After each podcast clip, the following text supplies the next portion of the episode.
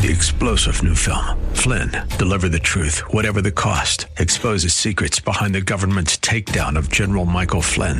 Flynn knew what the intel world had been up to. He ordered the first audit of the use of contractors. This set off alarm bells. He told the truth. He was the most dangerous person for Donald Trump to hire. They had to get rid of Flynn. Flynn, deliver the truth, whatever the cost. Available now. Watch it today. Go to salemnow.com. Salemnow.com. Thanks for listening to the Town Hall Review with Hugh Hewitt podcast, bringing to you the best voices on the stories and issues that matter. Helping make it all possible is the generous partnership with the Pepperdine Graduate School of Public Policy. Here's a piece yours truly hosted that I trust you will enjoy. Pleased to welcome back United States Senate Majority Leader Mitch McConnell. Senator, always good to have you. Hey, you glad to be with you. I believe in the long game, your memoir. I think I've quoted this about a hundred times. You write, you can start too late, but you can never start too early. Do I have that correct? That's about right, yeah. okay, so I'm looking at the uh, list of judges, and you have thus far led the Senate in the confirmation of two Supreme Court judges, 41 Circuit Court judges, and 70 District Court judges. Onto the category of what have you done for me lately, though. there are there are two nominees awaiting a vote for the third and ninth circuit. There's poor Mr. Bress can't even get a hearing. I don't think there are 70 district court judges or 60 still waiting for a vote, and the nominations pipeline is dried up. Where do we stand, Leader McConnell? And are we going to get every seat filled before this Congress leaves? Yeah, my motto for the lifetime appointments to the courts is leave no vacancy behind. And uh, as you've reported on previous shows the Democratic uh, minorities made it challenging. We made a slight adjustment in the rules uh, about five weeks ago, and we've been able to double the pace. So we are spending a lot of time on the executive calendar, uh, not only on lifetime appointments, but the president, you know, who actually won the election, has been um, denied such significant positions as assistant secretaries of, of the cabinet by uh, slow walking. So we've we've spent a lot of time on the executive calendar. We're going to continue to do that. Get the president's uh, people finally in place after two and a half years. His term is half over, and um, there, there will be no judges left behind. So don't worry about any any that may be. Uh, currently still in committee. As soon as they come out, we're going to clear the deck. And I want to make one other point too about uh, to compliment the president and the administration on the kinds of people they're sending up uh, your listeners might be interested to know that the age of the circuit judges that we're confirming are a little under four years younger than the initial age of President Obama's circuit court nominees. So the administration is paying a lot of attention to not only whether they're strict constructionists, which we think is important, but also um, trying to find people as young as possible. I remember one week few weeks ago, we con- confirmed a 37 year old woman for the Fourth Circuit and a 39 year old man for the Sixth Circuit. Uh, Allison Rush, I believe. Uh, it was a great, great appointment. She's terrifically qualified uh, to have that job. And I, I'm curious, though, on the Allison Jones Rushing, excuse me. Uh, there is a couple of vacancies in the Second Circuit. One is open, one isn't announced, and no nominees. And that circuit could flip to a majority Republican appointee circuit it's a critical circuit. Have you talked to Counsel Cipollone or the president about getting nominees? I've got favorites in both of those chairs, but uh, I think one of them is, is uh, Attorney, Assistant Attorney General Williams over in New York would fit in the New York slate, and I've got one uh, Carol Platt Liebau for the Second Circuit that I'm pumping. Do you think they're working on this fast enough at the White oh, House? Yeah, yeah. Look, we we're not going to. There's not going to be a single circuit court vacancy. Remember, there's a year and a half left in this Congress uh, and in this White House and uh, we're not going to leave any circuit court vacancies behind. I wouldn't be alarmed by the fact that we don't have a nominee yet. The pace has been outstanding. In fact, uh, the best in history. The 41 circuit judges that we've done uh, at this point are far and away the, the most uh, of any administration in American history. So I, I would not be critical of that. I know we're going to get uh, nominees, and believe me, as soon as they come out of committee, we'll take them up. All right, let me talk to you a little bit about the district court judges. This is especially pressing in California. There are dozen vacancies in California for whom there is no nominee because the blue slip still exists, the, the right of a home state senator to deny a confirmation going forward. There's supposed to be a deal struck between Senator Feinstein and the White House, but some of these district court, I mean, it's not fair to the litigants. You know well, you were a county judge, which is a different job than a lot of people think, but you know how important trial courts are. What is what's wrong with the Democrats? They, they got to be able to find just some judges who will do trial work. Well, the administration does work with the Democrats at the district court level because we still do allow home state senators of either party to block uh, district court uh, nominees. That's been a long-standing tradition of the Senate.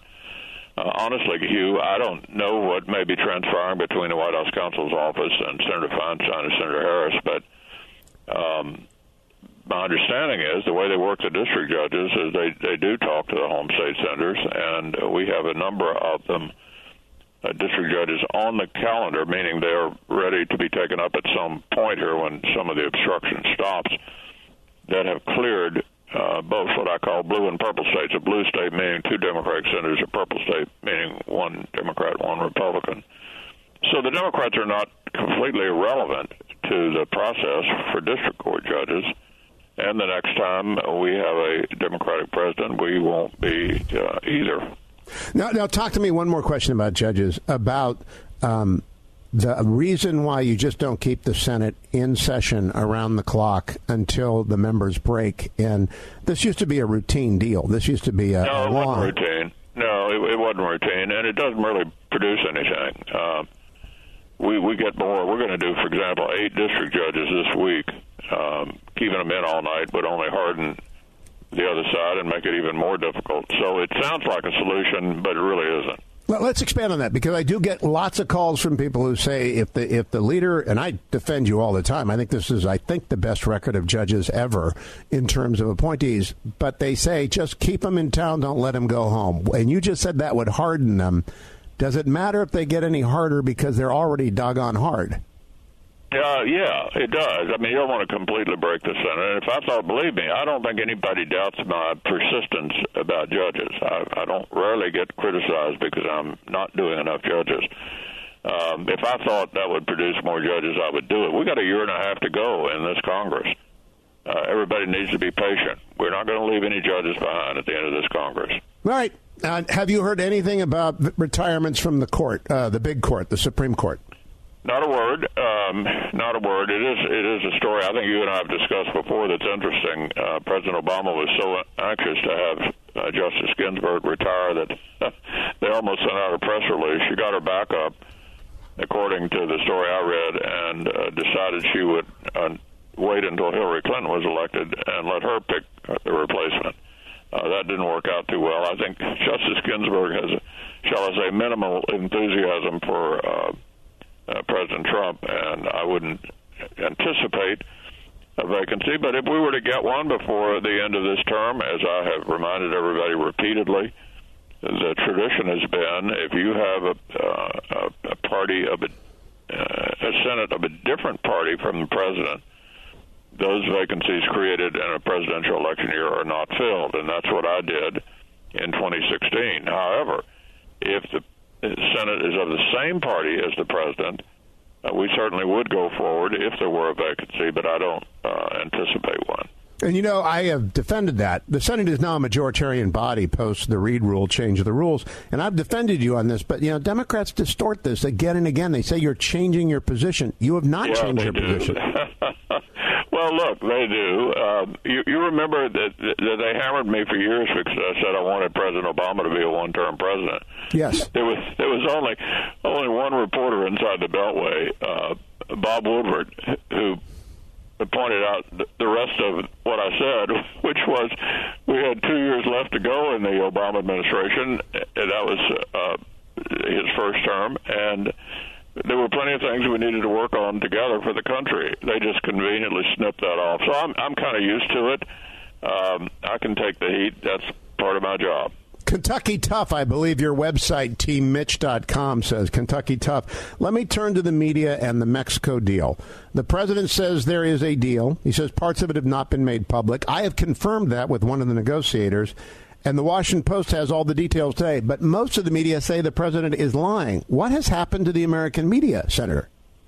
Well, I think they just can't let the president have a win. I mean, I think the cold hard reality is even though almost none of my members were enthusiastic about the prospect of tariffs, you have to give the president credit. It worked.